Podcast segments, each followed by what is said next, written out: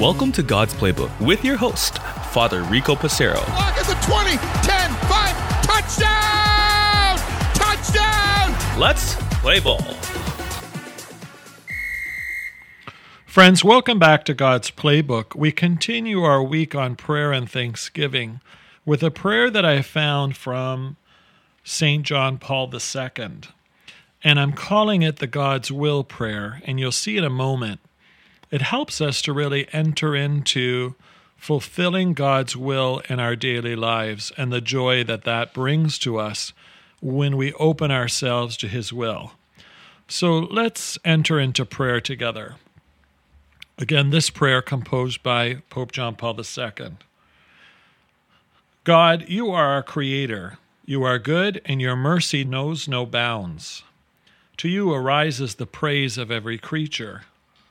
God, you have given us an inner law by which we must live. To do your will is our task. To follow your ways is to know peace of heart. To you we offer our homage. Guide us on all the paths we travel upon this earth. Free us from all the evil tendencies that lead our hearts away from your will. Never allow us to stray from you. O God, judge of all humankind, help us to be included among your chosen ones on the last day. God, author of peace and justice, give us true joy and authentic love and a lasting solidarity among peoples. Give us your everlasting gifts. Amen. Friends, this beautiful prayer that our former Holy Father gave to us helps us to understand the importance of to do God's will is our task. That beautiful line helps to remind us of this importance of doing the will of God. It's a conscious decision. It's a conscious decision for us to comply with God's will, whether it's easy or challenging.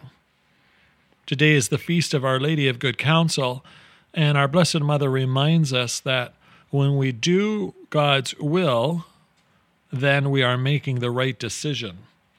So, allowing our ways to know God's peace is something that is important for us so that we can have a true peace of heart, as the Holy Father discloses in the prayer. So, when we are thinking of our prayer of thanksgiving today, the middle of this great week of Easter, it helps us to really reflect upon Am I in accordance with God's will in my life right now? Am I making choices that are God like? Perhaps I'm at a crossroads in my life right now. And so the struggle for me might be, the struggle for you might be, you know, how do I know God's will? How am I sure of what God expects of me in this particular situation? Is this a time to speak? Is this a time to be silent? Is this a time to be bold? Is this a time to realize it's not a battle or a war that God wants me to ta- undertake at this time? So, for each of us, we need to really focus on this discernment of spirit to know what is God's will and how am I applying it to myself. And I think this prayer of thanksgiving helps us to not only come to understand and be aware of God's will, but give us the courage and strength to be able to do it. So let's pray it one more time and then open our hearts to discern God's will in our life and recommit ourselves to doing it. Once again, this prayer by Pope John Paul II. God, you are our Creator. You are good, and your mercy knows no bounds. To you arises the praise of every creature. God, you have given us an inner law by which we must live. To do your will is our task. To follow your ways is to know peace of heart. To you we offer our homage. Guide us on all the paths we travel upon this earth. Free us from all the tendencies that lead our hearts away from your will. Never allow us to stray from you. O God, judge of all humankind, help us to be included among your chosen ones on the last day. God, author of peace and justice, give us true joy and authentic love, and a lasting solidarity among peoples. Give us your everlasting gifts. Amen. Friends, let's pray for one another as we discern God's will in our lives and ask God to give us the strength and perseverance to follow through with it.